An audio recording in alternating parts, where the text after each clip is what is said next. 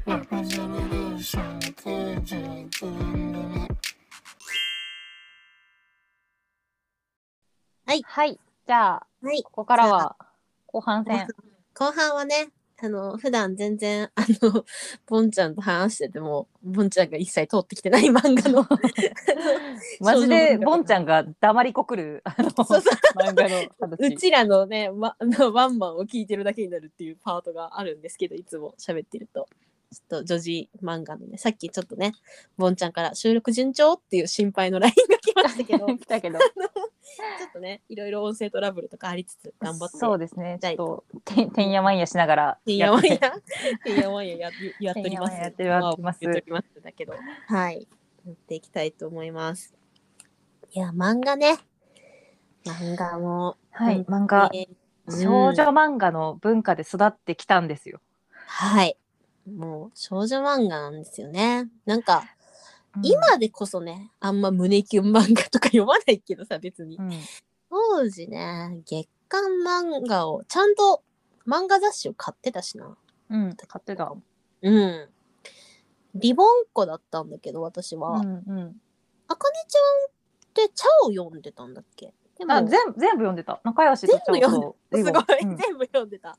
え、それさ、雑誌買ってたの全部。買ってたね。なんか、私、すごいねまんうちの親漫画が好きで、もともと。はいはいはい。どっちも。うんうん。だから漫画に関してはすごい際限なく許されてた感じのところがあ、あかあってね、三姉妹だからさ、そう別に家族全員読む感じだった。うん妹ちゃん二人も読む感じ。読む読む読む読む全然読あれむがあれだよね。別にさ、みんな読むんだったら。そう漫画、うん。そう与えとけば静かだしみたいなそれな。なんか、私は男2人、男兄弟と2人なんですけど、うんでも、お兄ちゃんいてって感じなんだけど、でもなんかリボンは、リボンをね、定期購読してた。毎月届くようになってたね、リボンは。本屋さんから。ねえ、あの頃のね、リボン、花と夢、茶を仲良し。で、うちらの、もっとその、大人うん漫画になるとフレンド証拠みとかですかうんうね。んうん。で、まあ、あの、前ちょっと話したけど、ナナが連載されてたクッキーとかもありましたとけどか。ねうん。うんなんか調べたのちょっと、うん私たちが読んでた時の連載人を、うん。だけどぼ膨大すぎてちょっとスクショが追いつかんってなったか らちょっとあのとりあえず、かとりあえず各紙に分けて喋っていくなんか、各種に分けて喋るか一回でも一番通ってるのリボンだよね、リボンだね。さきちゃんはチャオと仲良し読んでたチャオと仲良し読んでなかったんだよね。なんか、チャオ派もいたじゃん。なんか、うんチャオっ子、リボンっ子みたいな感じだったんだけど、なんか、仲良しはあんま知らなくて正直。なんか、か、チャオは結構自分とキャラクター違う子が読んでる感じだった。なんか、うん、元気って感 じ、チャオは。元気って感じ。え、神なん神ちゃまかりんえ、なんなんだっけなんか、あ、チャオって、神様かりん。じゃあ、仲良しかな、それ。あ、それ仲良しか。なんかね、チャオっ私ての何中で連載さはれ、てうん。リボンは少女漫画って感じ。恋愛漫画。ああ、うんうんうん、うん。で、チャオはちょっとね、ギャグ漫画も多いし、こう、ほんとそれこそ元気な感じで、うん、仲良しがちょっとエロい。あ、エロいんだ。ちょっと、ちょエロっめなとの大人っぽい。ちょっと大人っぽい感あーそうなんだ。あ、こっち向いてみいことかか。じ。こっち向いてみーこがチャオで、チャオとうんか、あと、なんだろう。おしゃべえっと、ぷくぷくぽんとか、なんか、忘れたけど。なんかあさぎと、うんそう、ちょ、ポップな感じなんだよね。そう、ポップな感じ。あと、えっ、と、陣名舞さんとか、ちゃおだっけあのー反対から読むと今何時になるんだけど。 うわそう。ちょっとね、今ね、ちょっとウィキでいろいろ見てたんだけど、確かにデータベース膨大。膨大すぎて、あー何はいはいはいはい何って十なるんだけど年代開始とかで全部なんか書いてある。すごいな。え、とりあえずリボンの話しますとりあえずリボンしようか。なんリリボボンン、ねあれだよね。リボン仲良しちゃおを読んできた人たちが経ていく段階とかね。こそうそうそうそう。ありますよね。う。うん。リボンなぁ。リボンはね、連載作品を見ていきますけど、あまず一番初めにハイスコアの、あ、これはあれか。あ、はてかはい、アニマル横丁も今もそう、ままだだ連やっ載さてるれよ。まだのやってえ、るやよ。ばやばくない !20 年とかやってるでしょ、そしたら。やばそうえ、アニマル横丁まだやってるんだ。やばいな。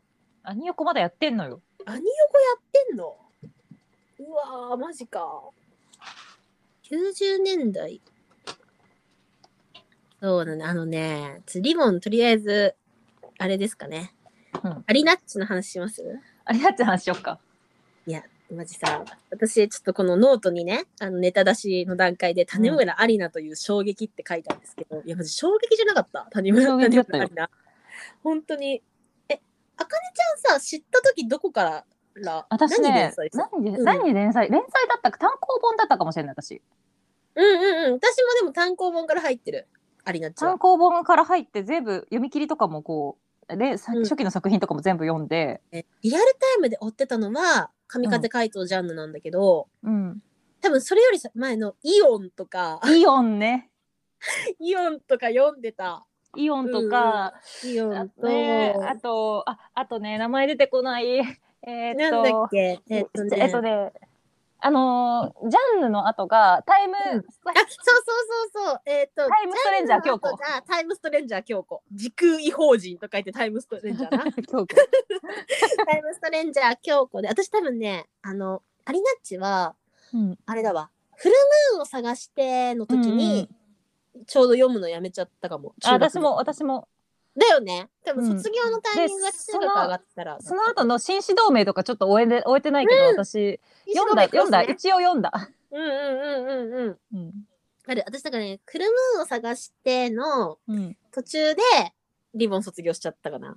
多う分。うんうんーん。わかる、フレームを探しての時とか私フロなんか応募者全員大サービスのカバンとか買ったよああ、 保護者全員大サービスって言葉がまず懐かしいけど。あれ結局大サービスと言いながら買ってるからねそうそうそうそう、わかるわかる。それな。そう、だからね、アリナッチは本当に衝撃っていうかカリスマだよね。カリスマなんか、一時期みんなアリナッチの真似しかしてないみたいな。そ模の写めっちゃしてたよねそう、模写もし、うちら、読者は模写しするし、あの、なんだろう、アリナッチの本当絵のバランスがすごすぎて、うんなんかみんなアリナッチのフォロワーみたいな感じになっちゃってる時あったよねあ。のアリナッチの凄さトーンとかの使い方がまあ衝撃だったよね、すごい、もう作家性が半端じゃないんだよね。アリナッチワールドなんですよね、本当に。レースとかなレースとか、あのトーンの削り方とか、とにかく、あの、当時みんな、今みたいにデジタルで書いてなくて、アナログの漫画さんがほと、画家さんがほとんどだったから、もう、つけペン、トーンの時代ですよね。正直アリナッチの前後あるよね、アリナッチ前、アリナッチそ後うそみうたいそなうそう。種村アリナ以前、種村アリナ以後あるのよ。うん少女漫画誌には。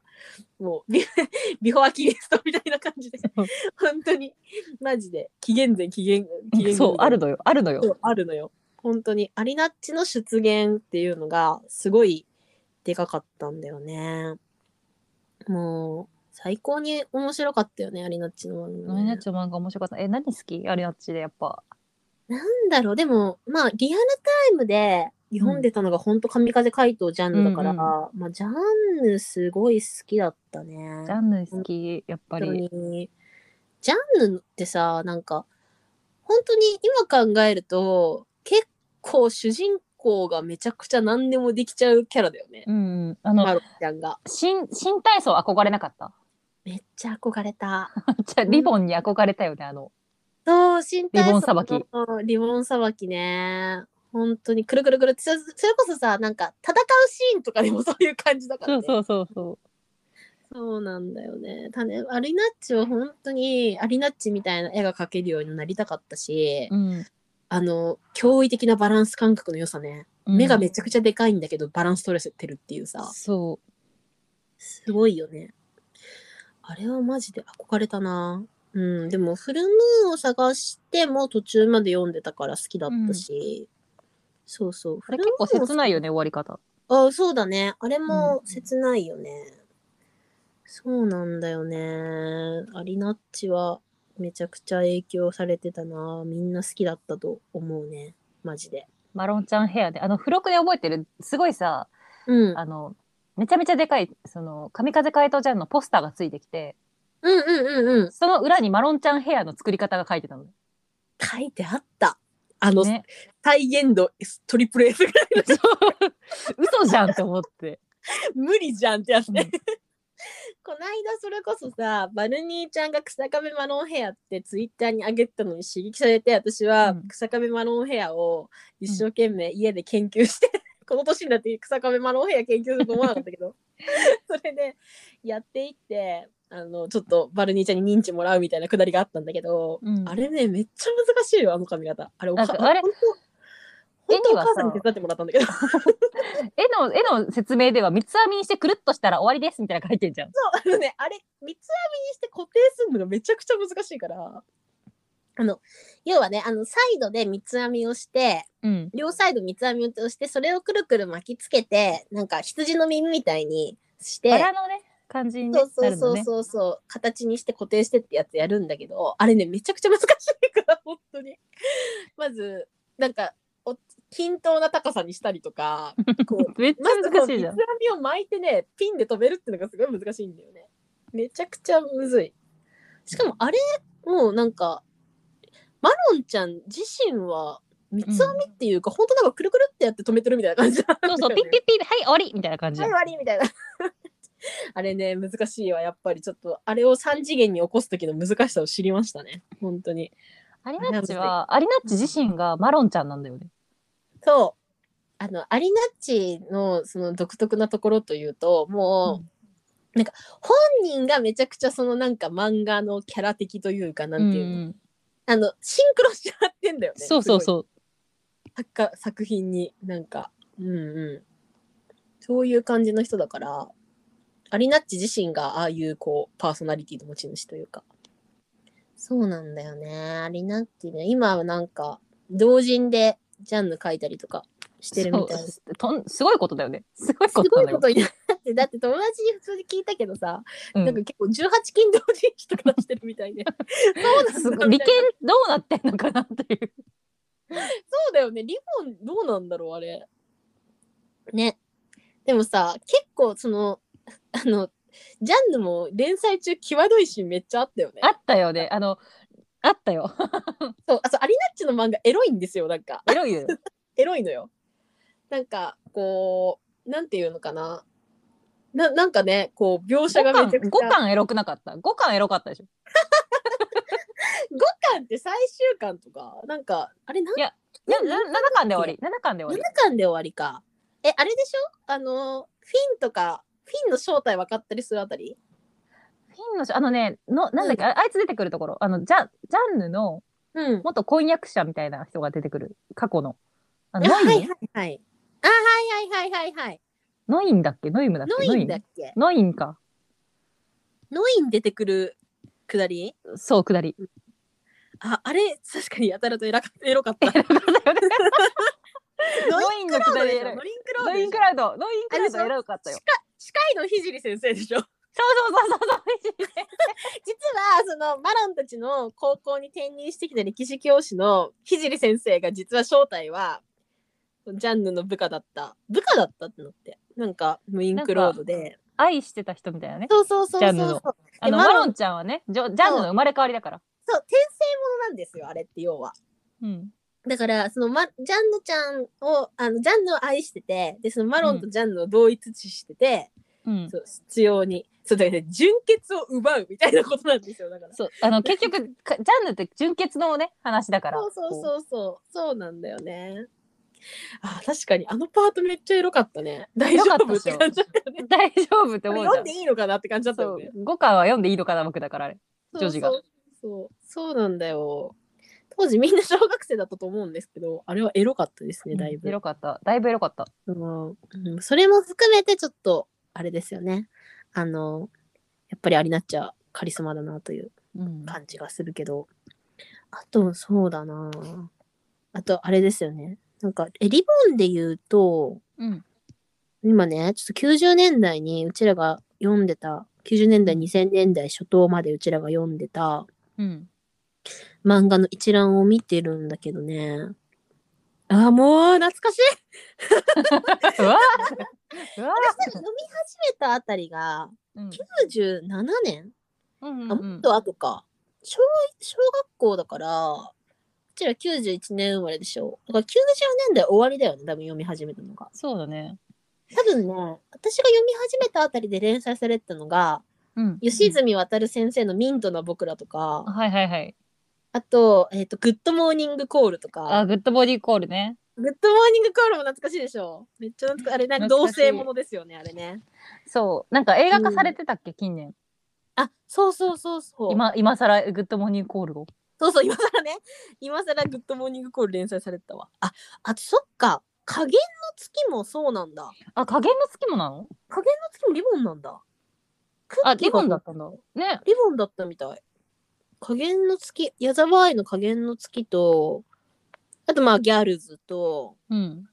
でねめっちゃね、そのあかねちゃんもさ、このおばなみほという天才っていうのをあげてたんだけど、うん。私めちゃくちゃパーパートナーがすごい覚えてるんだけど。私、パートナー実は読んでないんだよね。あマジでうんで、もさ、これでも99年から2000年だから多分あかねちゃんリボン連載されてる時に通ってるは私ずね、コドちゃんの記憶の方が強いんだよね。コドちゃんってさリボンじゃないよねコドちゃんリボンあれだよ。リボンリボンだっけえでもそコうだドよちゃんってさうちらのより前じゃない前かななんか単行本で読んで、パートナーは私読んだ記憶がないから、多うん分コドちゃん終わった後パートナーでしょそうそうそう多分順番的にはそうあと、ポチとかね。あーそっかポチね ポチ懐かしいね、ポチ、ポチやばい話だよね、あれ。ポチやばい話だよねうん。てかねあのほんとオバナミホやばいんだよなおまなみほやばいのよ。オバナミホすごいよあの人マジでうん。あの、半端読んだないこよとねない人いたら、絶対読んだ方がいいよ。コドちゃから、本当に。入って。そう。子どちゃはね、ちょっと待ってね。子供のおもちゃは、え、私ね、パートナーマジ読んでほしいんだよな。パートナー読んだことなんか読みたいんだよね。すごい打つと聞いてるんだけど。マジうつ漫画だから、あこれ大丈夫かなって、今読んでも怖いよ、なんなら。あのね、子どちゃはね、あ、子どちゃやっぱりリボンに連載されてたのが94年から98あ年だから、そうなんだ。ちょっとうちらよ、こう、子供の、ほんとちっちゃい頃にやってた。でもアニメ、アニメ化とかもされたからね。アニメ化で TOKIO が主題歌ね。ああ、時は主題歌だよね。そうそう。あと、倉田篠原涼子ね。あ、はいはいはいはいはい。倉田さなちゃんでしょそ主人う、公倉田さなちゃん。さなちゃん、あさなのちゃんな、さなちゃんの出自とか見たらすごいから。少女漫画かっていえ、う。さなちゃんの生まれやばくないうん、さなちゃんの生まれやばいよ。ちなやみばに、いさよなね。ちゃん、さ3月7日に拾われたからさなちゃんなんだよね。うんうんうん。うん、だから3月6日に拾われたら私サムだったかもしれないって言ってるところで爆笑してる私。 最高だよね。私サムだったかあものしれない逆。線が書けるの そう、逆線高いのよ。なんかさその小花美穂先生の作風として、めっちゃコミカルパートとシリアスパートの高低差がすごいんだよね。コミカルなところは本当に岡田アーミンかってぐらい面白いんだけど。そうそうそう。マジアーミンもあのリボンにはアーミンという天才もいるんですけど、うんあのねちびまる子ちゃんもそれこそあのお父さんは心配性もリボンなので、うん、そうあのーマジで岡田アーミンという天才も生んでるんですけど、うんリボンがあのマジでねちょっと小花美穂はねそのねもうギャグパートはほぼアーミンなのに、うんシリアスパートがもうドクラインですよ。あのね、子どちゃの信じられ本ない当、あの子供しか出てこないのね、基本的に子どちゃって。そうあのすごいよこう小学生までよ、ほとんど中学、うんうん小小中までの子しか主人公出てこないのに、うんあの哲学かなっていう、 本当に。そう、マジで、もう、あの、なんか基本的にみんなさ、こう主人公たちの生い立ちがすごい複雑なんだよね。うんうんうん。めちゃくちえ、ゃパートナーってどういう話なのね、パートナーはね、本当にね、こう人間の倫理みたいな話なの倫理、倫理の話そうそう、めちゃくちゃ暗い。あのね、パートナーはもうね、最初から最後まで、やばい。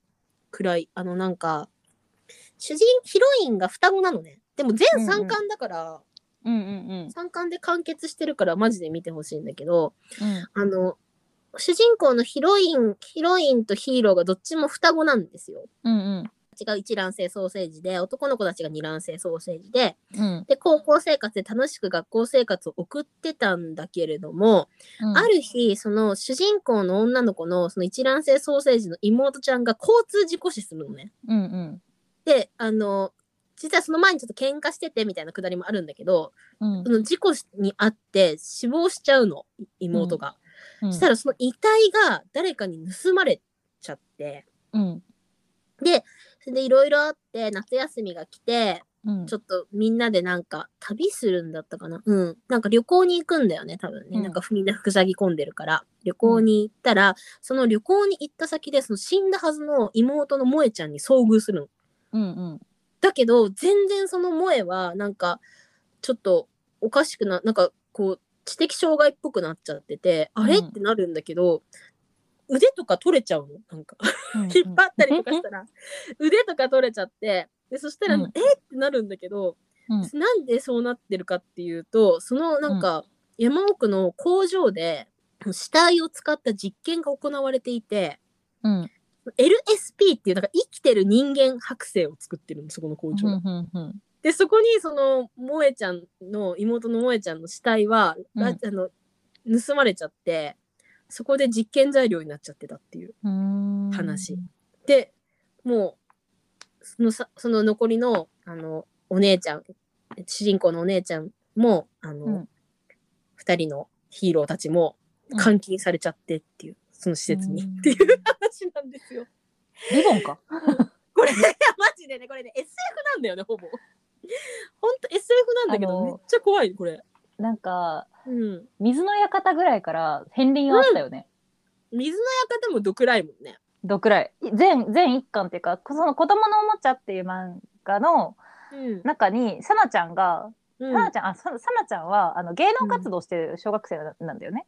うんうんうんうん。そう。で、今で言うと誰芦田愛菜ちゃんうんうんうんうん。みたいな感じで、なんかあの、あっぱれ、あの、明石家大先生みたいな番組から出た子で、女優として、そうそう。うんんんそう、活。動してて、で、その、なんかクラスの問題児の葉山ね。うん、葉山ね。葉山。出た葉葉山っていう、葉山ってうん今思うと葉 山ってって思うけど、葉山やばいよね。葉山やばいのよ、マジで。葉山やばいよね、マジで。葉や山秋人やばいのよ。リボンのば、いよね。リボンのヒーローの中でもトップクラスにやばいやつなのよ、葉山。うん、やばいよね。そう。まあ、葉山を盛り返しはあるんだけど、うんうんうん。葉山が、葉山っていうその問題児で、なんかすごいクラスでいじめをめちゃくちゃしてる山男子。うんがいて、その人こと出会ってこう成な成長していくっていうか進んでいく物語なんだけど、まあ、作中でそのさなちゃんが映画の撮影に出かけるシーンがあって、うんうんうんそのその題材になってる映画が「水の館」っていうホラー映画うんうんうんうん。なんだけど、それをまあ単行本にして映画と、うんうん映画の中の話をそのまま漫画にしうんてうんうんやうっん。てるやつだけど、それもすんごい暗いんだよね。いや、どくらいのよ、マジで、水の館は。関なんかいかんて。係いかんてこんなループものだしね。なんか、オファナ美穂の漫画は、ほんとなんか心理的に追い詰められる描写とか、人間の弱さとか汚さとか、なんか、いじめの描写とかもそうだし、暴力防止描写もそうだし。うんえいじめのさえげつなさすごかったよね葉山によえる。げつない、マジで。うんこんなことしてるやつ許されていいのかっていう感じだったよ ね。そう許されて今だったら許されていいのかって思うんだけど当時は何の疑問も持たず、正直もう胸くそ。あのね、 なんか、あれぐらい、あのリリー・シュシュのすべてぐらい胸くそ。そう超胸くそなのあそのう胸くそなんだけどギャグパートがめちゃくちゃ面白くてそこのそう なんか、感情がぐちゃぐちゃになるよね、読んでるそうと。かそうか全あれも10巻とかだった気が確んか、うん。そうそそうすごい短いのにギュッと詰まってなんかて。私、少女漫画のすごいところってさ、ジャンプとかみたいに、少年漫画みたいにさ、週刊誌じゃないから、基本的にそんなさ、なんか何十巻も続くとかないじゃん。うんうんほんと十何巻とかさ、行って20巻とかさ、そんぐらいじゃん。でさっきも私びっくりしたんだけど、パートナーがなぜか3巻で終わってるってのうん。がすそうごいびっくりしたんだ3けど巻で終わっててあの、 あの動物漫画3巻で終わってたんっていうさ、話なんだけど、びっくりなんだけどさ、そのぐらいの、もうほんとなんか、うん、コドちゃんもね、全10巻だって。だよね10巻でよく覚えてんな私。のだからさ、びっくりしないなんか、それで畳むのすごくないなんか、たたん畳んだんですよね。重いこ話をとちゃんも結構大断円で終わるから。いや、そうだよね。うん結構さ、ひどい話とかもう差し込まれるけど、ちゃんとまとめて終わってるもんね。そうす人ごをいね許すということは何かっていうそう、許しと愛と許許しし。愛と許し再生の物語特大それが子供のおもちゃです。そう、なんか、マジで、ほぼあれですよ、マジ。もうほんとなんか、こう、ね、なんか、ドラマ化とかしたら、マジで、坂本雄二がさ脚本書くしかないんじゃないかなぐらいその。うじゃないかなってういう。ん。あの本当になんか今できるかな。まあ今ちょっと倫理観とかもどうなんだろうあのね。人の重さ人形とかめっちゃ笑ったけどさ昔人の青さ人 形な。やばいよね。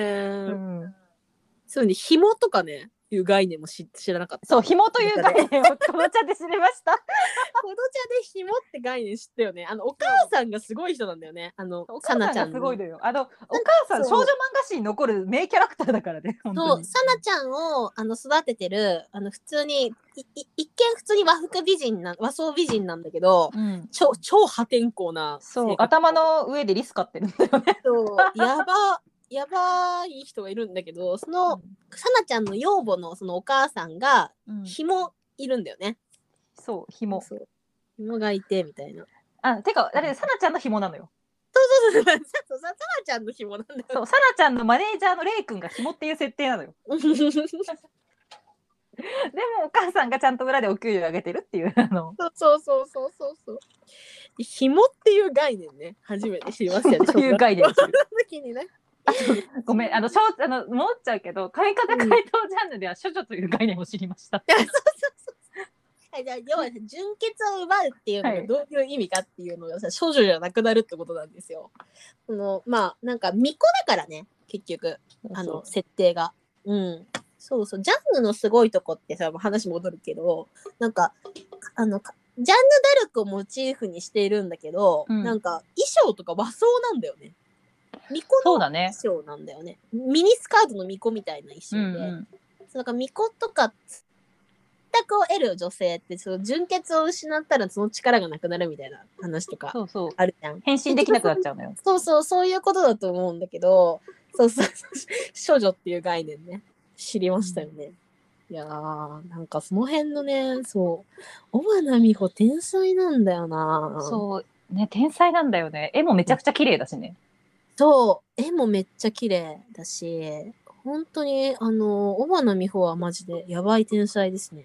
うん、読んで今ほもし書いてんのかなどういなやんだろう書いててほしいで も暗いんだよなみ子どちゃ以降に明るい話がないんじゃないかと思うんあだコよドチャ以降はないかもね。暗くいいよね。なんかすごい、ひたすら暗くなったような気がしますね。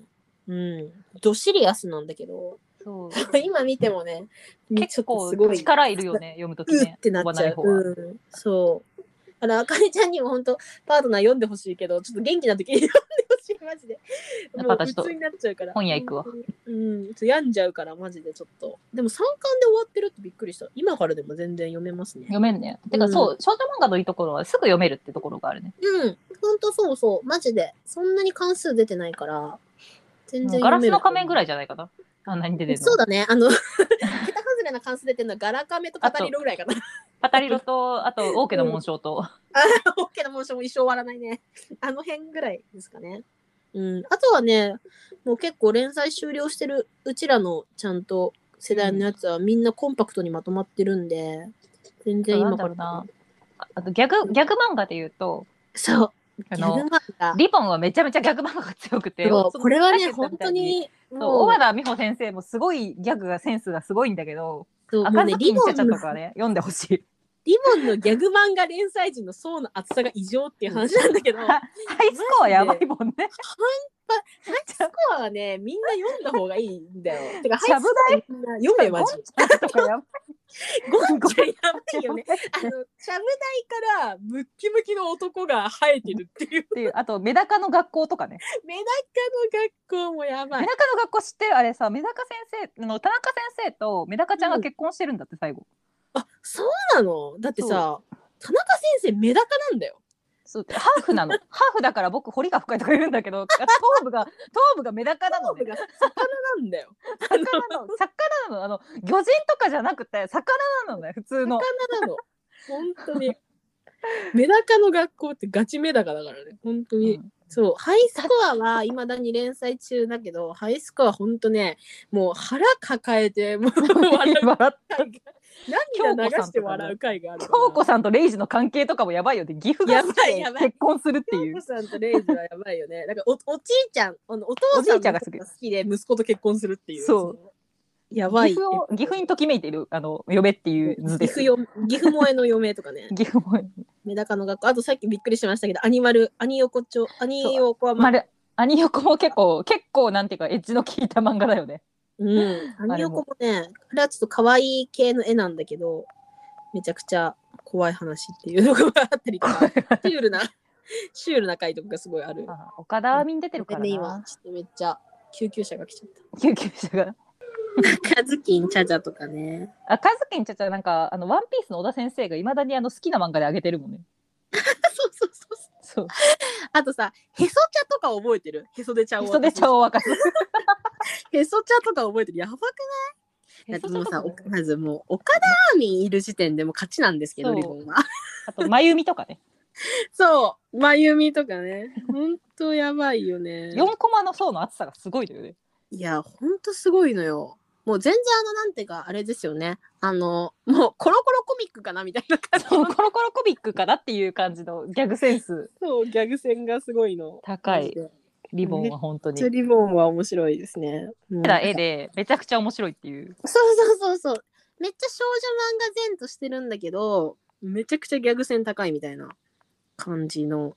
そうもう、あと何読んだかな、そう、ギャルズはもう本当にバイブルだよね。いまだギャルにズ。とかねマジ、ことぶきらんちゃん一緒。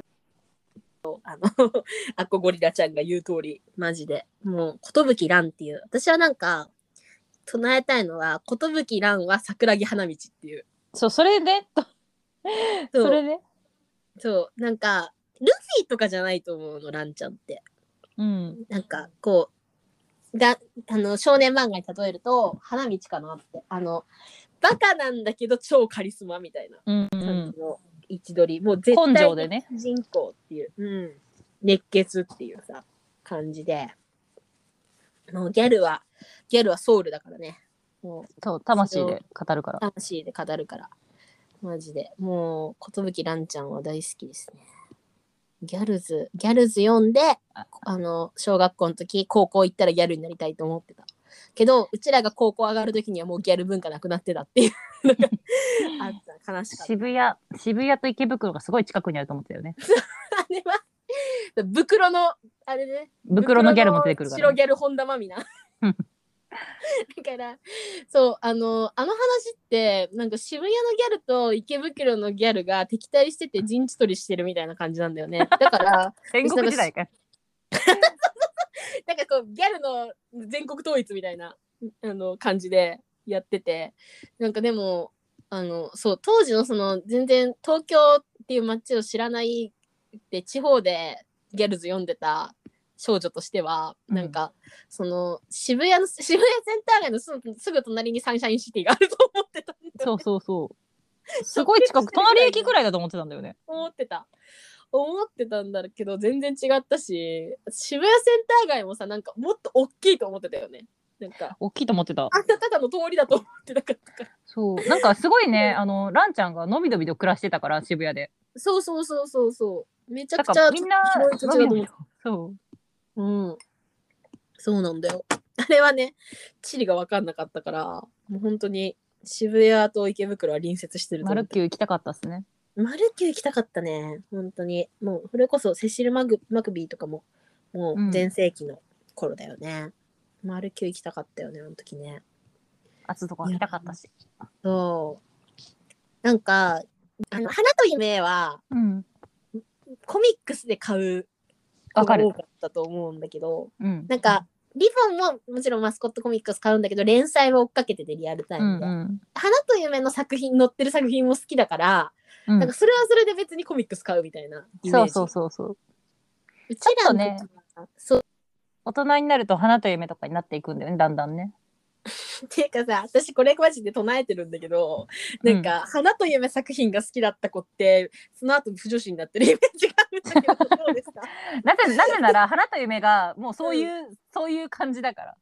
そうそうそうそうなんかそこで芽生えてる子が多いイメージがあるんだけどいにしえのオタクっていうか、いにしえの腐女子は花と夢から排出されてるよね。そうそうそういうイメージがあってなんか「花と夢」ってさうちらの時は主要連載人がフルーツバスケットとかですかね。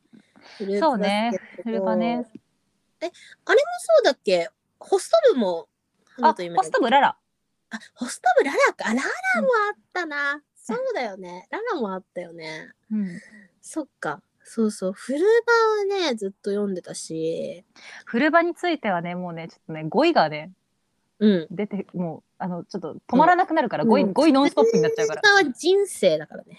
これは人生だから。フルバは人生を書くが書か れてるので、そう、フルバは人あの生。おいそれと、 なんか、こんなワンコーナーで語るべき作品でもないかなおという、おえつしながら読んだの、フルバだけだと思う多分。もうね、本当にフルバはすごいよな、マジフルでバ。はすごい。この間さ、うんあのアニメの新しい新章っていうか新しくなったフル版本を完結したのねアニメで。うんうんうんうん。で子供世代の話だよね。そううんうん違う違うあの今のアニメ今のアニメあ今のアニメか。今のアニメね。うんうんうん。うん子供世代もやってるんだけど今連載で、うんなんかあのその新しくリメイクされた方のうんアニメが完結してうん。でなんとなく YouTube 見てる時に外国人の人のリアクション動画がまとめられてるのが出てきたから、うんうんうん。見てたらみんなおえつしてんのね最後の方のあれ でうわうわうわ みたいな感じで。おえマつジすでるみよ。んなみんなバスタオルバスタオルを用意してみてて バスタオル。 もうハンカチとかじゃ間に合うの。もうバスタオル。もう尊いみたいな感じになっててい、やわかるってなっはいフルーツバスケットはさ、もう最初のね、1回目のアニメのオープニングとかやばかったもんね。もうた。ね、あの、岡崎さんのね、岡崎さんのあの曲も、いまだにあれが泣くすべて、あれがすべて、あれが全て、あれです。あれがあれですすべて。あの曲が全部を言い表してるから。うん本当に。あ、今ね、見てたけど、花と夢は、赤ちゃんと僕とかも花う夢なんわ、です。赤僕やばい、赤僕やばい。いや、ラガワマリももう天才だからな、マジでラ。ガーマリももう天才よ。天才よね。赤僕と、あと、なんだっけ、彼氏彼女の事情ああ、はいはいはいはい。彼氏彼女の事情。紅茶王子とか、懐かしいな。紅茶王 子。懐かしいな。まあまあ、ガラカメとパタリロもずっと花夢だしね。なんかダブルジュリエットとか懐かしいな。なんうだわダブジュリあそう懐かしい。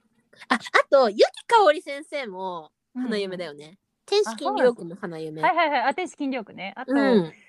あと、なんて素敵にジャパネスクとか。あそう私ね、なんか、ゆきかおり先生だとね、伯爵会員シリーズずっと読んでましたね。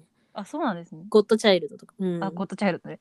そう、読んでた。どんなえ、なんか女子妄想症候群めっちゃ懐かしいんだけど。わ、瞑想、私それ言おうと思ったの、それ、フェロモンマニアシンドロームね市。フェロモンマニアシンドローム。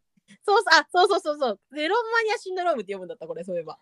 そうそうそうそう。フェロマニね。フェロマニ。このね、あおとっね、きい。スキップビート。あ、スキップビート。懐かしい。あーめちゃくちゃなんか過去の名作とか、山岸涼子の先生の名作とかも全部そうだね。このなんか辺ねね。、結構、うん、仲よあの、花と夢は。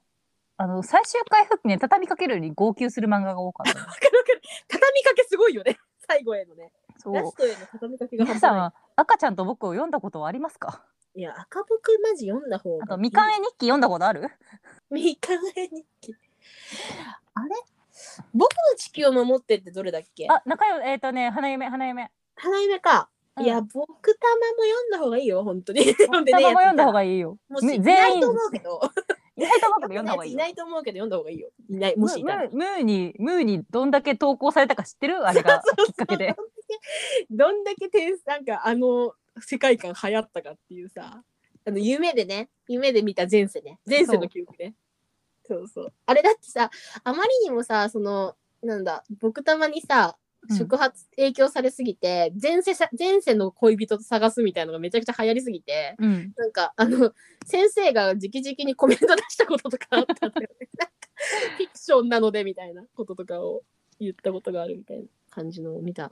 あれはすごい影響があったね。うそうもうね最終回付近でね泣いちゃうんだよなという夢はもう、ーん泣いちゃうそう本当に「花と夢」はマジでこうストーリーテラーの先生が多くて、うんもう最後にかけてのラストスパートへのクライマックスの畳みかけがものすごいあの作品が多い赤ちゃんと僕とかも多分18巻ぐらいまでしか出てないんだけど19とうんか、うんうん、なんだけどあの一つ一つのエピソードが覚えてるもんねすごい、うん覚えてるなんかねうん子供時代のあの感じとかね、すごい覚えてるわ。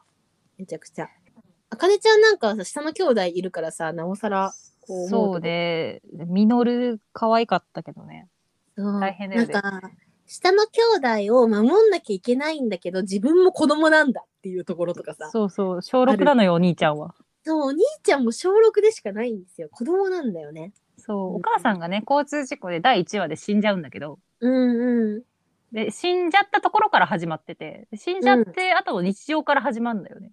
うんずっとうんうん。でお父さんがシングルファザーになるんだけど、そうそうそうそう。そのお父さんとのね、やりとりとかもね、泣いちゃうよね。なんか泣いね、ちゃう、あ家族は泣いちゃう。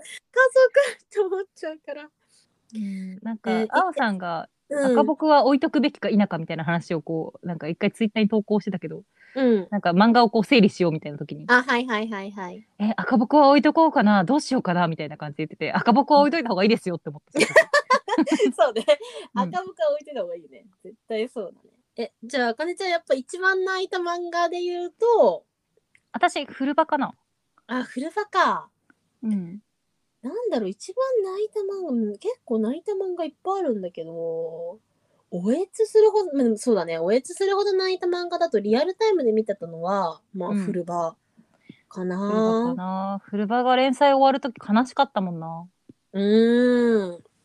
結構後追いでコミックス読んでめっちゃ泣いた漫画とかもうんあ。るんだけど、まあ、そう、リアルタイムで見てても、号泣しながら読んでたのが古場になってくるかな。ね、ページめくるごとに泣いたもんね、最終回付近。なんか、あれは、あれも愛と許しの話だよね。本当にそう、愛と許しの話を。うん、ほんとそうなんだよね。だから人を愛することってどういうことかっていう話だよね。あれは。そう許すということ。ね。好きだったヒロインっていうので言うと、うん。ヒロイン。ンヒロイン。ン、私ね、うん。うんカレカノのゆきのちゃんすごい好きだったよ。うんうんうん。彼氏あかのも。頭が良くて、はいはい。なんかさっぱりしてる性格で可愛くてみたいな。そうだね。確かに。あの子は可愛いよね。私なんだ。なんか、それこそ、ふる、うん。花島花ちゃんうん、車はのなちゃん花ね島。さきちゃんとか、名前も一緒だ一緒だしよね。そうそう、花ちゃん、花ちゃんって作中で呼ばれてるんだけど、うんあの子ゴス、ゴス少女なんだよね。そうね電波が、電波が飛ばせるっていう。でさ、花ちゃんのいじめシーンとかもすんごいきつくなかった。きついきつい、めっちゃきつい。なんか、同級生に根性焼きとかされるんだよね。虫食わされたりとかね。っていういじめに合うんだけど、うん、そう。花ちゃんもめちゃくちゃ人間ができてるからね、すごい好きだったね。キャラ、惚れた、惚れたキャラ。え、ヒ惚れたキャラーロー。ヒーロー。ヒーローまあそれもあるし、なんかすごい好きだ。なんか、うん。いないこう、ときめきがたまらんかったキャラ。ときめきが止まらんかったキャラ。私なんか、あれだわ。あの、私は、初恋、初恋がよく考えたら、だからタキシード仮面様かなって思ってたんだけ ど、あうん。の、でもよく考えたら、もしかしたらあれかもしれない。あの、パタリロのバンコラン少佐かもしれない。あマンコさんバンコラン、バンコランは、全然なんか、全然か、かなわないってい うか。全然かなわないし、今考えるとどうなのっていうすごいあるけど。美少年、美少年キラーっていうのが別名だからね。バンコランはね少女漫画で言ったら、でも、うん。ああ、誰だろうな。私、神風怪盗ジャンルだったらアクセスだったんだよな。どっちかっていうと、千秋より。千秋よりもうん。アクセスか。うん。そっか、アクセス、アクセスでもいいよね。アクセスはアいクセスいいよね。アクセスはいい。い一よ途。一途だしね。うん。ずっとね、ピンピ一途ンだしをね、一途なんだよね。そっか。まあまあ、そう、葉山とかやばいからな。葉山はやば、やば葉い。山やばいよね。葉山やばい葉よ。山やべえんだよな、本当に。マジで怖いんだよね、葉山。葉山はね。ちょっと、少女漫画のイケメン。あ、でも私、それこそちょっと今、あの話に出てこなかったけどさ、あの、うん牧陽子先生ね。はいはいはいはいはい。愛してるぜ、ベイベー。はいはいはいはい。一平めっちゃ好きだった。うんきっぺお兄ちゃん。きっぺい兄ちゃん超いいよね。そう愛してるぜ、ベイベーは、なんかそれこそ、牧陽子先生、漫画家引退しちゃったよね。そう、なんか最後に合集かなんか出して、ああ、うん、当時の牧陽子先生の絵柄めっちゃおしゃれじゃなかった。おしゃれだなんかった。あれあれもさ、新風吹き込んだよね。なんか、うんこう、少女漫画っぽくない絵柄なんだよ。なんか、そうそう、ちょっとね、でなんかこう青年誌っぽい感じうん、で、目とかもすい、ごいでかいとかじゃなくて、そうそうそうなんかこう体つきとかもリアルな感じというか、うんそうだからこここあれでココロちゃんって名前可愛いなと思って可愛いよね。ヒロイン心のココロちゃんちゃん可愛い。そうクールなちょっとクーデレ系のね今で言う今で言うクそうそうーデレな感じのキャラでココロちゃんっていうかっこいい女の子が出てくるんだけどココロあとねあのゆず湯だしね。ゆずゆ。主人公の女の子はゆずゆてっていう。すごいねゆずゆって、ゆずっていうね、そうそうそう言われてたけど。ゆずちゃん。そう。あの、愛してるぜベイブはめっちゃ好きだったな。あ愛れしてなんるかぜ、ベイブもいいよね。うちの兄とかも好きだった。なんか結構、あの、兄と漫画トレードして読んでたりとかしてたんだけど、なんか兄も結構リボン通ってるんだけど、うん。愛してるぜベイブは面白いって言ってたから、普通にあれはいい。あと、今読んだリボンの連載結構さ、ポンポンって出てくるのがさ、うん。うんベイビーラブとかすごい好きだった私。うんうんうん。セアラちゃん。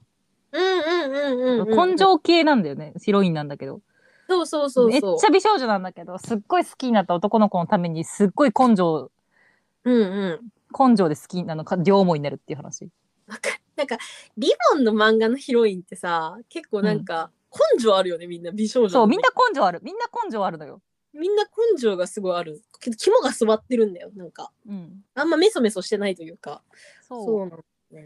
あのよく少女漫画っぽい少女漫画っぽいとか言われるけど少女漫画のヒロイン大体根性あるからね。ね、あの、なんか、う少女漫画っぽいオートメチック、めめしいみたいな感じのイメージを持たれがちなんだけど、いや、少女漫画のヒロイン見てみめちゃくちゃ根性あるぞっていうそうさただただもんじゃねえんだ からこいつら全員。下手な少年漫画のヒーローより根性あるぞと思って。すごい、それはあ根る性あるから。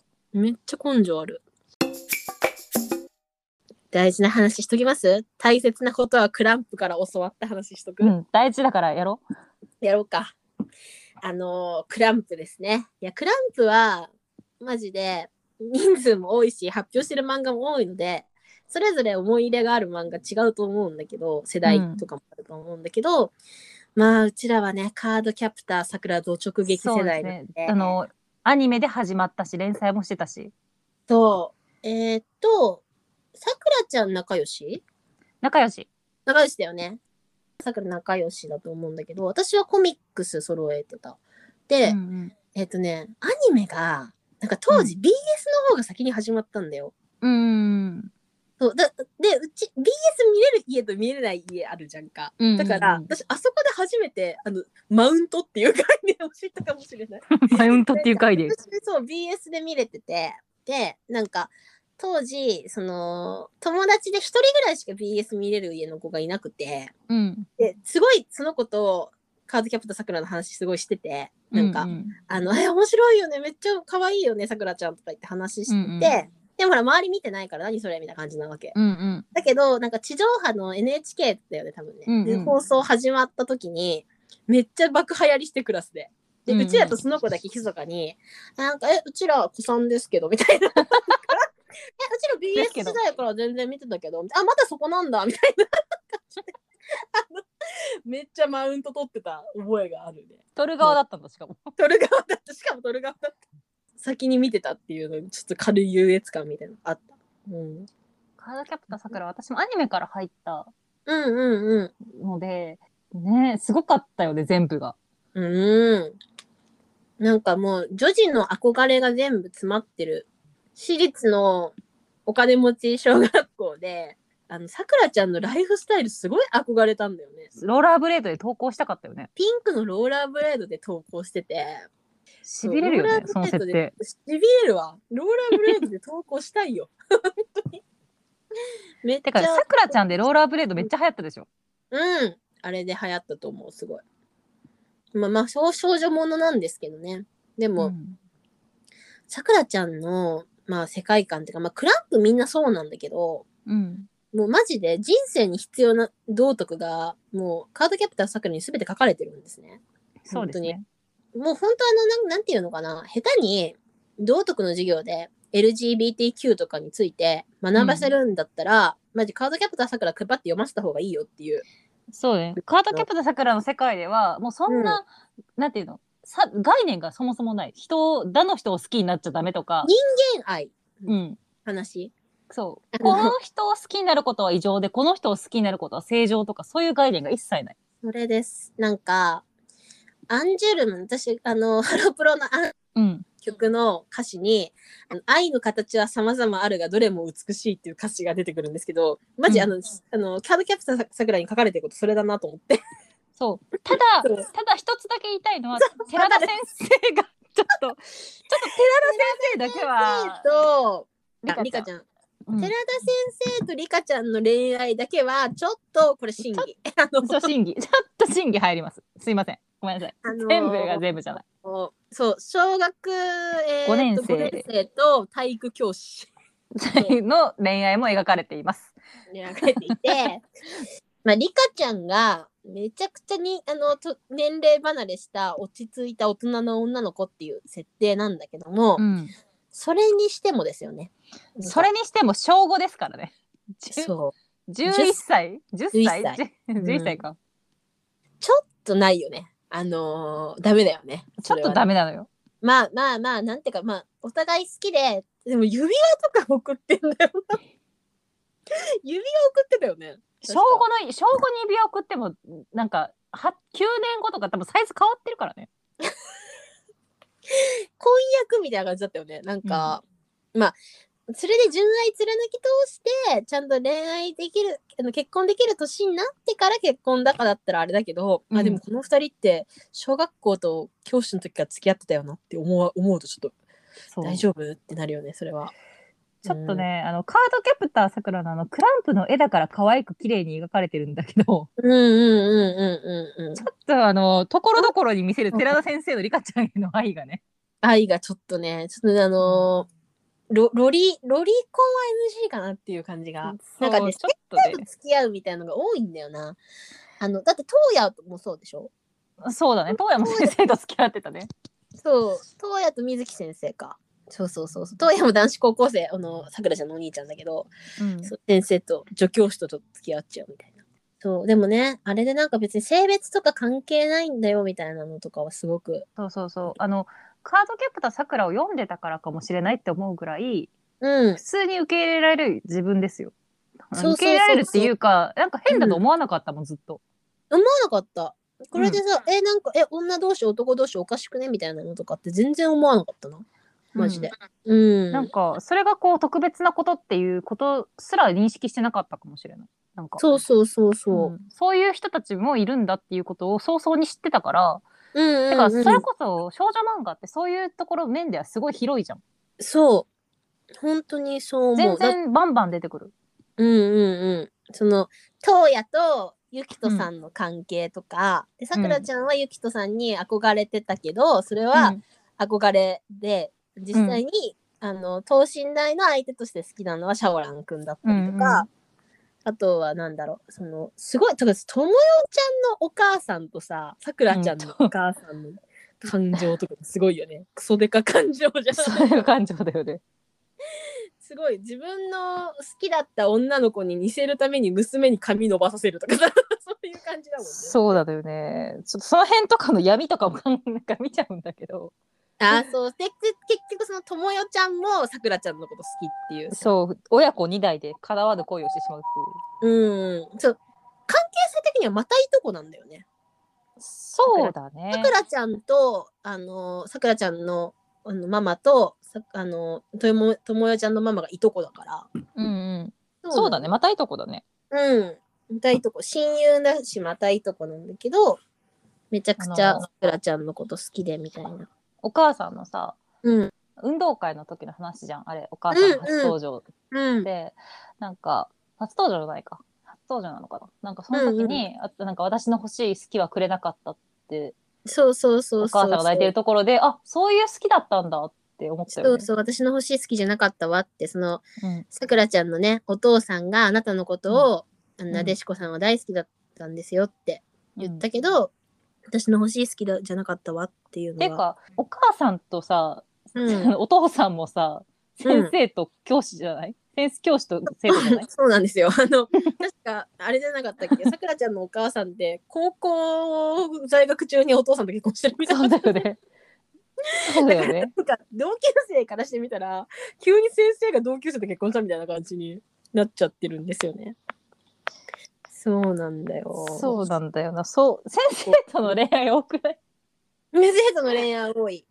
先生との恋愛に関しては正直今この年になってくるとちょっとえーって思っちゃうとこがあって、うんうんそうでもねなんかともよちゃんもさなんか、そのさくらちゃんに自分の思いが気づかれなくてもうん自分の好きな人が幸せでいてくれたらそれでいいっていうスタンスをすでに、うんうん帳語にしてすでに、そうそういう証拠にしてすでにねこのその域に達してしまってるっていう、そう。自分の愛する人がしに幸せになってもらえたらそれでいいって思っているっていう。うん、すごくないっていうさ、マジで、もう、カードキャプターさくらはマジ道徳。道徳ですあのちょっとちょっと道徳的にどうなのって思うところも含めて道徳でそうそうそうそう、わかるわかる。そのなんかさ、矛盾とか、す、うん、そういうのも含めて、道ならぬ恋みたいなところも含めてまるっと道徳ですね。そうそうちそょのっとその是非とか考えなきゃいけないみたいなのも、そううん、含めて道徳だね。みんな読んでほしいみんな読んでほしい、本当に。なんかね、クランプはそれこそさ、みんな本当いろんな作品出してるから。うん、うん、クランプね私さくらちゃんくらいかもしれないちゃんとねあのあ本当にバビロンとか読ん。読んでないいのよ全然あ、本当え、X は X も読んでない ?X もね、 未完の対策です。そうなんか X 来るかみたいな感じ言うやんみんないいつもあそうそうそうそうそう。 X 来るか X 来るかって、 X って多分うま生きてる間に続き読めることないんだろうなと思うんだけどあれなんで連載ストップしてんのあれなんでだったのかな X はねあ書いてある原因うんインタビューによると連載休止の原因は阪神・淡路大震災や神戸連続児童さ殺傷事件やその他の猟奇的な事件が起こったことやそれに付随する論争と世相によりオチが難しくなったからであるだって おい作者4人曰く結末は必ず書きたいって書いてある。そういう話なのそう、うん、なんかね、割とこう、そういう話かも。結構さ、なんかクランプって東京舞台にした話話多いじゃんか。うんなんかそれでちょっとなんていうの、こう、タロットとかに例えられてたりとか、なんかこう、うん神秘的な感じの話なんですけど、ああ、そうなんだ。現実の事件で結構その、割とリンクしてきちゃうようなところが多かったからうか。んうんなるほどねなるほどね。だからなんだ。えーいつか見たいね。ちゃんと連載が開始される時になったら読もうかなそう。再開される時になったらなんか、あと、クランプ学園探偵団とか、あ、レイヤースね。レイヤースめっちゃ好きな人レイヤースね多いよね。私あんま実は通ってないんだけど、レイヤースエアは。スはなんかアニメですごい好きで、ふーちゃんとか、うみちゃんとか、うんなんか歌が好きだった。あーレイヤース、こう、すごい好きな世代ありますよね。うん。あと、うちらだとさ、なんか、ホリックとかみんな読んでたよね。ホリあ、ホリック読んでたね。ックはみんな読んでたでしょあと、ちょびっつあー、ちょびっつ、そうそうそう。ちょびっつね。萌え系ですよね、ちょびっつはね。パソコン。ンなんだよね。 要するに。あと、私なんかさ、クローバーとかすごい覚えてるの。あ、本当に知らないかも、それ。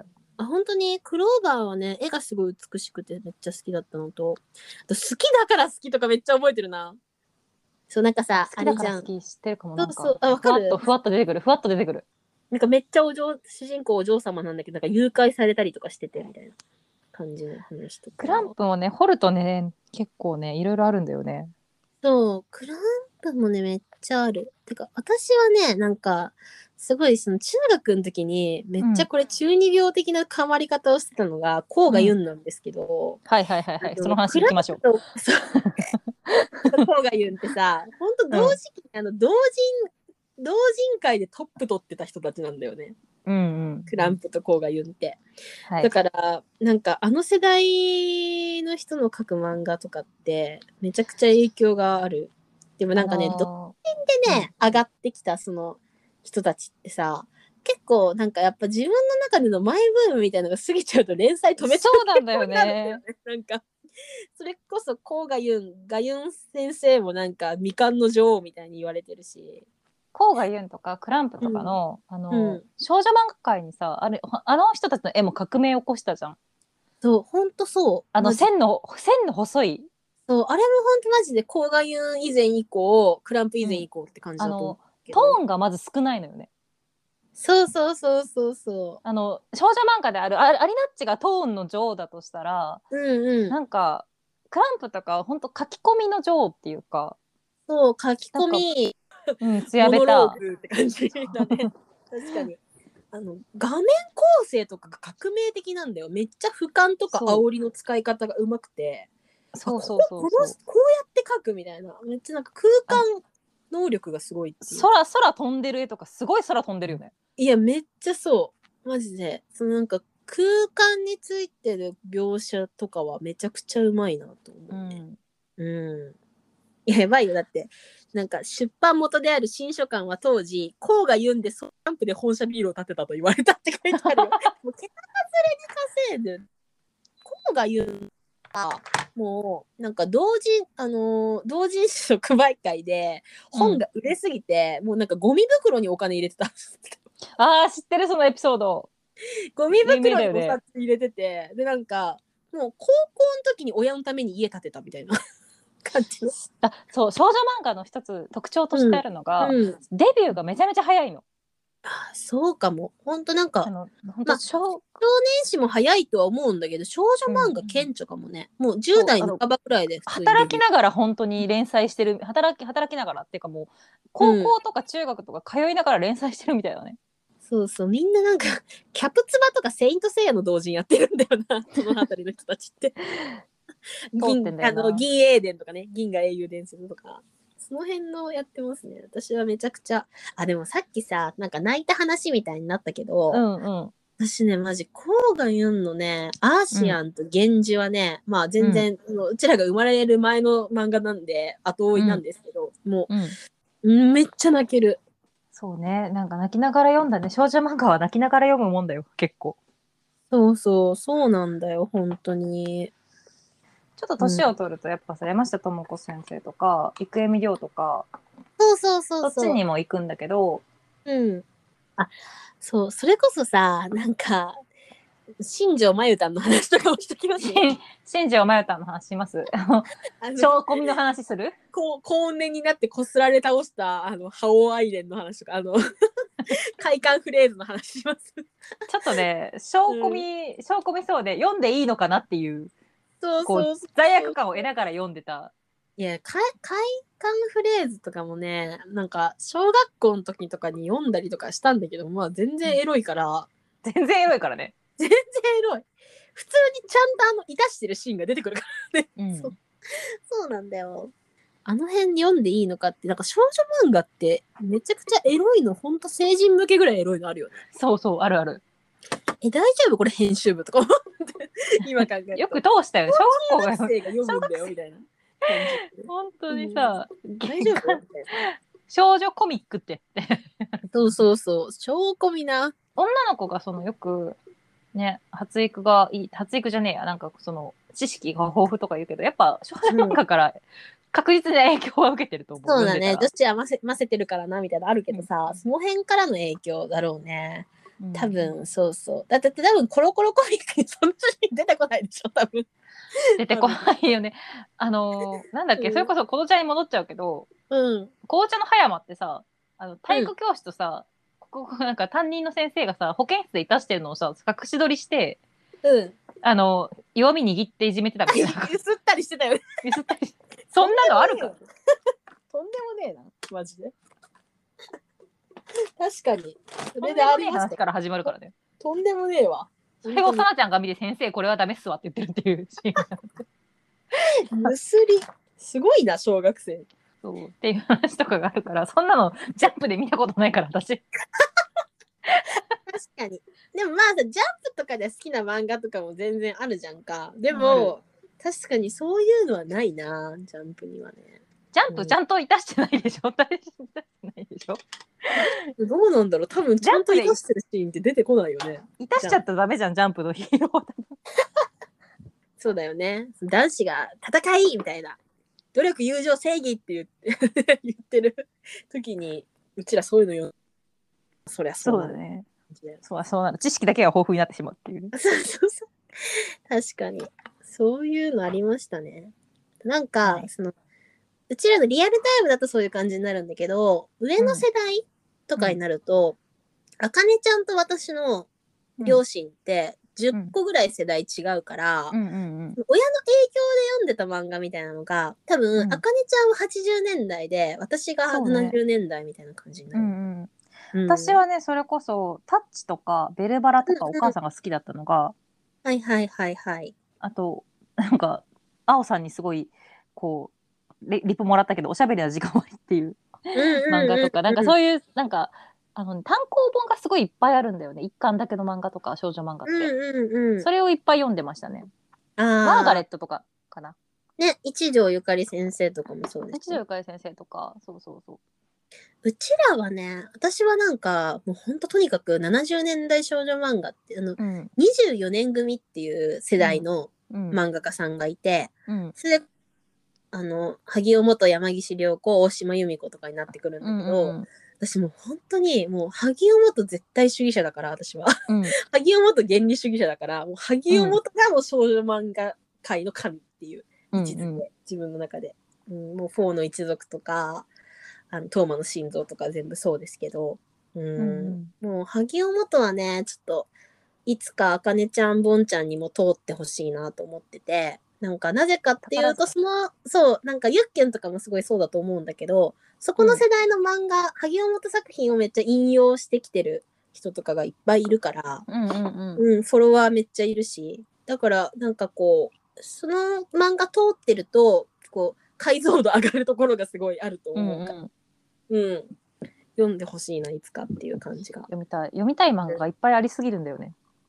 ねえ、漫画いっぱいあるよね。私もそれこそ、親も、親がもっと下の世代だからうん通ってきてない漫画、80年代の漫画とかで名作で読んでないのいっぱいあるから、うん、この辺もすごい読みたいなと思うし、うん。それこそね原作になってるね舞台化されてる漫画とかもいっぱいあるからそう映そ画う化そとうかそう。そうそう、ほんと。なんか、ね、あかねちゃん宝塚好きだけどさ、宝塚で親舞が台ね、されてるのとかもすごいある育っしねて。育ってきました。そう、そう早くポーの一族見たいな。 ポーの一族もう一回再演してほしいねやるんじゃないかな。再演してほしいんだよな。チケット激戦だろうけどね。あのね、今回、その、ん宝塚でやったバージョンじゃなくて、あの、あすみりおさんなんだけど、あの、相手役の、が、えっ、と、あの、ち千葉雄大くんうんうんかが出てたその宝塚じゃなくてその男女混合キャストでやった方は、うんうん正直ね私と母申し込んだんですよ。もうでも全然申し込ん外だんだ。全然外れた。全れて然 全然外れ取た。れて 全然取れなかった。うん、まあその時やっぱねちょっとね、あ緊急のー事態宣言下だってうのんで、うんちょっと難しかったってのもあるんだけ原ど作ものはねだいぶねあの、うん激戦なんだよね本当に。ね原作ファンも見たいもんね宝塚そう普段見ない層も見たいしねそう私うん一回空はか赤い川のほとり見に行ったんだけど、はい空は赤い川の踊りも読みました全部漫画あれいいよねめっちゃよくないあれ。あれめっちゃいい。あれでちょっとエジプトとかね、なんかこう。 そうそうあの完結興す味湧くる完結する王女、王家の 文章。ちょっとヒッタイトが主あの主だからあのそうそうそうそうエジプトの方じゃないんだけど、うんうんうん、うヒッん。タイトって滅んじゃう国だから結局そうそうだよね。うんそう終わりは見えてるんだけど文明 がね、なんだけどめ有利あとのねカイル王子な。うんうん。え、そうそ うそう。あであものね、ね、めっあれを、あちゃエロくない。あれあれもめっちゃエロ いよ。エロいばっかり。私、あれの人、あの人の、あの人の漫画が好きで、うんうんうんうん。あの何ー、先ホラ生ー漫画書いてんだよね、結構。あ、書いてる書いてる。うんえーあとのね人のやつ怖い、めっちゃ。あのね、すうわサスペンスものめっちゃ書いてて。うん。篠原千恵先生だ。そうそうそうそう。あ、あとね、だから私、と通ってほしい漫画あって、さきちゃん通ってるかな、あのね、うん。土着信仰とか好きだったら、うん。あの、怪談系とか、うん。あのー、百鬼夜行賞っていう漫画読みたいやつ、それ。あれ、つかあれ読んだ方がいい通り。たあいやつれね、読んだ方がいいよ。読んだ方がいいよね。あれ、だあれ誰だっ読んだ方がいけえっと。今、いちこ。あ、今市子先生。あ、私ね、今市子先生ね、うんと通りたいと思いつつずっと通ってきてないんですあよ。のね、実百は鬼夜行賞ね、うちにめっちゃあるから、ちょっと実家に来た時読む。 ああ本の当にえ、全巻あるよ私もうめっちゃ読みたい、今市子先生。あのね、めちゃめちゃ怖い。怖いんだ。めちゃめちゃ怖い。あのね、あの、夏目友人帳って流行ったでしょはいはいはいはい。夏目友人帳の設定わかるあ、わかるわかる。あの、あのアニが夏すごい好きだった。そう、夏目友人帳から、あの、優しさをすべて引き抜い た感じ。だって、だって整理すると、えーっと、 空は赤い川のほとりが完結する王式の紋章で、 なので夏目友人帳は、夏目友人 あの、百鬼夜行賞は夏目友人帳から優しさを引っこ抜いた。くソわかりやすいな。あの夏目友人帳ってその猫先生出てくるじゃん。うんうんうん。であのい百鬼夜行賞もあの、うん青嵐っていううん、式神が出てくるんですよ。はいはいはいはいはい。で設定としておじいちゃんのせ式神なのねあの、うんうん青嵐は。おじいちゃんの使い魔、でうんうん。おじいちゃんの使い魔たくさんいる中で一番強い式神でうん。そのおじいちゃんがすごい霊的なものが見える人だったから孫を守ってたのよね、うんすごい自分の孫もすごい見える子だから。うんうでもうおじいちゃんが死んじゃってんうん。うん。でおじいちゃんが死んだ時にあの精進落としの儀式をやれっていうはい遺言を残してて、うんうん。その精進落としの席に誰もいない精進落としの儀式をさせるのよ家族に、うんうんあうのそこに今までの式紙を全部集めて青嵐に食わせるところから始まるのねん。おー。ででその後に青嵐がその、うん主人公のリツっていう子を守れっていう命令を守り続けるんだけどうん。守り続けてる理由があの式紙の効力があるからっていうだけでいつでもお前のこと食ってやるからなみたいな感じなのよねおーおーおーおだーからあの同じ式神の守り神がいる主人、高校生の主人公なんだけど優しさが全て一個抜かれてる から、なるほどね。信頼関係とかないんだね。こにそう信頼関係は契約、あの律が死ぬまでっていう契約だけでそういう話なんだ。そさ。うお前そうお前が死んだ後魂食ってやるみたいな感じなのよ。そうでもさ、本当今市子先生ってさ、和風ホラーとかもそうだし、そうそうファンタジーあとああれだよね、BL っぽいのも書いてあるよね。そう BL 書いてんのよね。そうそうそう。なんか私うんそっちもよ、あんま読んだことなくて。あれだよね。百鬼夜行賞ってさ、あの、うんあれでしょ眠気に連載されたやつだよね。あそうそうそうそうだ。よね。眠気だよね。ああ、み読みたい読みたい。ちょっとね、そう、今市子先生は、こう、チャレンジしたいと思いつつ、今までちょっと通ってないです。いいですそうなんだよ。あの絵もめちゃめちゃ綺麗だし、うんうん。ななんかんか私、ね山岸涼子すごい好きだから、多分好きだと思う。あの純純文学読んでるみたいな感じ。 ああ、なるほど、ね。和の純文学読んでる感じ。和の純文学。うん。うん。今市子先生読みたいな。すごい。面白いですね。面白い漫画いっぱいあるよな。私は本当なんかマジ70年代少女漫画任せてくださいっていう感じですね。家にいっぱいある。読みたい。人んちの実家行って読むの一番はがるよね。人んちの実家の本棚見れるのが一番いいよ。マジで一。番いいよ、うん一番いいよ。みんな、みんなの実家行って本棚あさろそう家にもね、うちも私なんだろうな。少女漫画じゃないけど、う。うん黒田洋とかも好きだから、うんうんうん。黒田洋とかもうちにもあるしね。うんうんうん。吉永文漫画もすごいうちにあるわ。うんうんうん。吉永文もいいよね。吉永文もいいですね。そうだね。山下はい、智読子みたいやつある。とかは高校生ぐらいから読んでるかな。ずっと。ううん。ん。山下智子先生もいろんな漫画描くしね。めっね、ちゃ短編が好きめっちゃ。そうそうそう。短編めっちゃ面白いよね。うん。いやー、漫画もね、山ほどありますわ。そうそうね、。少女漫画の原作は本当に宝塚で全部やってほしいな。そうだよね。うん。メイちゃんの羊とかめっちゃ良かったしね。ああ、そうなんだ。そう。ええ見てみたいなぁそうだね。そんな感じで漫画は結構語りましたかね。語れましたね。めっちゃ語った気が する。全部なんか全部ちょ っと全部読めって話なんだけどね。とにかく。全部読んとでにかく全部読めって話なんだけど。もうなんか、どっかに差しはこいさ差し込みたいって言ってたエピソードは、あの、うんマイバースデーという闇っていう。そうマイバースデーというやりね。私これね、読んでんだけど、マイバースデー。うん雑誌って扱いですか、雑誌だよね。あのね占いとかおまじないとか、そういうのを主にした雑誌で、なんか地元に、うんこのなんか平瀬っていう ホームセンターがあるんですけどうん、そのホームセンターの一角で私が子供今もう多分ないと思うんだけど子供の頃なんか書店コーナーがあったのね、うんうんでそこにね必ず置いてあった気がするマイバースデーってすごい表紙見覚えあるもん多分なんか店員さんに好きな人がいたかうんコアな読者がいたのかな、なんか毎月入社と入荷してた気がするめっマイちゃバースデーはめっちゃ、ゃ闇だよ。うん闇なんだうん、なんかその昔は唾液を混ぜ混ぜるおまじないとかうわあったりらしいから、こうきついおまじないが載ってたことあるなと思って、うん、その女子本当おなおまじない好きだと思うんだけど、うん大丈夫これみたいなのもあってなんか本当好きな子の机に勝手に物入れるとか ちょっとけ、うん経犯罪ではみたいな。軽軽犯罪推奨されてたからね。 そうそうそう。なんかね、あと、結構ほら、ロマンティック、ロマンチック文化で、なんかこう、うんこう、たらいに、お皿たらいに水を張って、それを一晩月の明かりに、光に当てて、うんで、うんそこになんか、こう、紙とか、なんか好きな人の名前を書いた紙を入れて、その水飲むみたいな。え衛生大丈夫みたいな。私なん衛か生的に平気かなみたいな。に似たようなのヌーベイで読んだよ。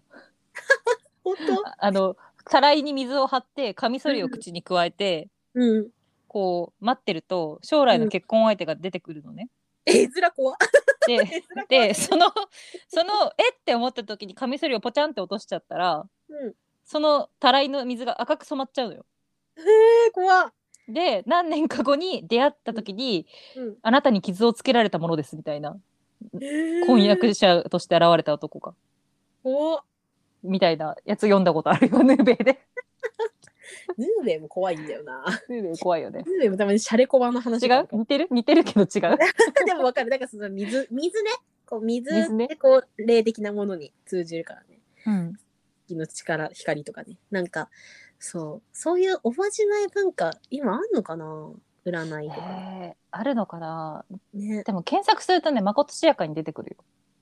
ああ、本当に。うん、なんか代理とかあるのよ代理呪いの代理とか白魔術代理黒魔術代理みたいそなう、呪い代行しますみたいな。そうそうそう怖っそう、なんか、当時そういうのね、ありましたよね。ムーとかも今よりなんか、うんこう、社会現象っぽくなってたしね。うんね、今もいろいろあるのかな当時はなんかね今ほどなんかネットとかもそうなかったしねあんまりなかったから霊的な力に頼るみたいなのあって見えない目に見えない力に頼るしかなかっ見えない力に頼るみたいなそうそうちょっとね犯罪まがいのものとかもあったじゃあなんかマイパースでちょっと見たいな今もう刊行されてないのなんかたいやー今のマイバースではだいぶままろやかになってるんじゃないあマジで当時のやつ読みたいあのバックナンバーとか読んでみたいいかにやばかったかっていうそうね読んで読んでもらいたい読んで読んでみたい。えー、そんな感じですかね。もうちょっと80分ぐらい喋ってるけど大丈夫かなこれ。 大丈夫かどなうしよう。一旦切ってエンディングトークとかした方がいいかな。そうだね一貫切ろっかじゃあエンディングトークですね。今日ちょっと2人で喋って初めて喋りましたが、とね、いい感じにななりましたかね。最初 がねちょっと音声が不調で、配線が不調でちょっと心配なんだけど。えでもなんか久しぶりにあかねちゃんとなんか2人で喋ってめっちゃ楽しかった。ねなんかすごい。ね過去にいつも話してたことをこうもう一回話してる感じそう そうそう。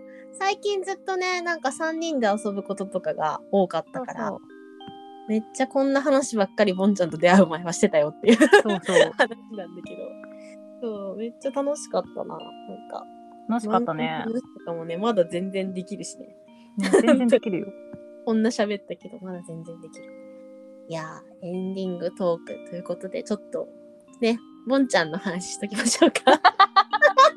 ボンちゃん話しよう。ボンちゃん聞いてますかなんかちょっと今回ね大変かもしれないんだけどボンちゃんのち編ょっ集と最初があのね、ちょっと分割されちゃった感じになっちゃって。そうそうそうちょっとうまくつあのつなげてくれることを期待してますけどもいやーボンちゃんね本当に いつもありがとうございます。もうありがとういつもありがとう本当そうねもうなんかねこういうなんか、うんその遊びの計画とか、うん実際に予約してくれたりとかうん、こういうねあのセッティングしてくれるのいつもボンちゃんなのでそうなんですよ。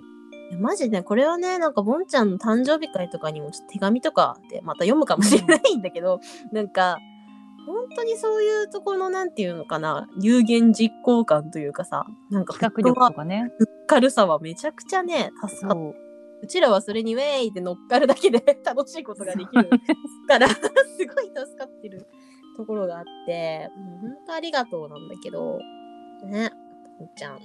ボンちゃんありがとうね、いつも。うんちゃんありがとういつもって感じですね。もうねなんかこう結構さどっか遊びに行くとかそれこそ、ね、みーちゃんとかのイベントとかもさ結う構んぼんちゃんが見つけてきてくれたりとかうん、するうんで、本当になんかねぼんちゃんのおかげでめっちゃ楽しいことがいつもできてていいなと思ってる本当ありがたいなっねありがたい。てねそうボンちゃんとねこう遊ぶようになってからこう遊びの幅が広がった感が、そうそうすごいうちらのなんかレンジがこうあって広がった感じがしてありがたいなっていうのとそうなんだよねなんか私はさこれまであんまりさこうドルをいわゆるドルオタ界隈にいた人とかとうん付き合いがなかったから、うんボンちゃんのなんかその行動力のアグレッシブさがすげえなって思うんだけど、うんねなんかねボンちゃんにそういうこと言うといやオタクみんなこうだよみたいな感みんなこうなの本当な のそんなことはないと思うんだけどそんなことはなんかすごいなって思ってて本当にいつもその実行力にめっちゃ感服してるとこがある本当に、ね有言実行企画力みた いな。そうそうそうえなんか褒めすぎかなもっとなんか あれあの直してほしいこととか言うここ で直してほしいところとか別にあれかそんな腐す必要もないかねそうだね特にないし。なんかえあでも私一個あるわ直してほしいところ何あのね全部終わった後に言ってくんなって思うそうねちょっとさどうなせどうんかせ なんかいろんなことこれからもあの、うん全部終わった後決定した後に言うんでしょボンちゃん。そうぼんちゃんさ 仕事とかも辞めたとかもそうなんだけどさなんかこう一大事ずっとしょうもない話するのに最後に爆弾を落とすじゃそんういやそれ先言えよみたいな なんか黙ってたことあるんだけどさっていうのを一日の終わりに言うからさなんかさあれ聞くとさゾッとしないえ何何こ何始まんのそうって思わん「いや2人にさ黙ってたことあるんだけどさ」って言われたのゾッとすんだよね。ゾッとするよね。何何が何こいこいつにまだ何隠してたのって思うもんね。うん一個一個のそのボムがでかいのとそうだからなんか経過を聞かせてくれると思うね。なんかだから途中途中でちょっとね経過をね進捗状況を言ってほしいなっていう。そうそうそうそう全部終わった後に爆弾投下してくるからマジそれが心臓に悪いっていう とこがあるかな。まあでも基本ボンちゃんはめっちゃいい子ですよね本当にね。そうですね本当に楽しくやらせてもらって、そうそうそうそう。って感じですか ね。ぼんちゃんね。 ありがたいねっていう感あじりです。がたい。いね本当に、こういうラジオもねボンちゃんがやろうって言ってくれたからね、そうそう。本当に、うちらだけだったら多分やんなかったから、本当にうんありがたいなっていう。ラジオやるっていう発想もななかったけどね。 なかったねなんかラジオは好きだったけど、自分がやるとは思わなかったから。 そうだねうん。なんか聞いていただいてる方もやっぱりいるということで、ねえ。びっくりするけどね。マジで。うんそう今もまだあんま信じてない。なんか、ボンちゃんの友達が聞いてることすらあんま信じてないのにさ、 そうゆだっねきゅんがいたかもとか、マジでちょっとあんま、 ちょっと、ちょっと、ちょっと、そう、ゆっきゅん、ゆっきゅんのあれ事件だから、私たちにとって。ゆっきゅんのストーリーに載ってるとか、ちょっと、あの、入ってこないんだよね。そう、ちょっとスクショしたもんね、私。そう、スクショした。私も一応スクショした。なんかね、後で本当に、なんか二度寝したら夢だったのかなみたいな感じになってきちゃって。そう。ね、なんかそういう出会いとかもね、これをやってればこそなので、そうですね。あね、来週またもなんかイベントとかあるし、そう、んね、なんか今度ね、もしかしたら、そのうちら実は持ち曲があるんですよ ね。そう、事件。まだちょっとデモ段階なんですけど、うちら実は曲があって、あの持ち歌があるんですよ。でそそうれななんんか ですよ。でボンちゃんが作詞作曲したやつなんだけど、 やべえなそれだけ聞くと。じゃあ、 すごいな。何してんのなんだけど あのぼんちゃんがねリリックを書いたラップ曲があるんでちょっとそれのレコーディングをもしかしたら来週あたりできるかもしれないという感じですかね。うん、そうですね。ちょっとレコーディング、レコーディング、人生初レコーディングというももうなんか何何にもかもマジでって感じだけどさそううの。 などうなってんの、うちら今。 ちら どうなってんの本当に。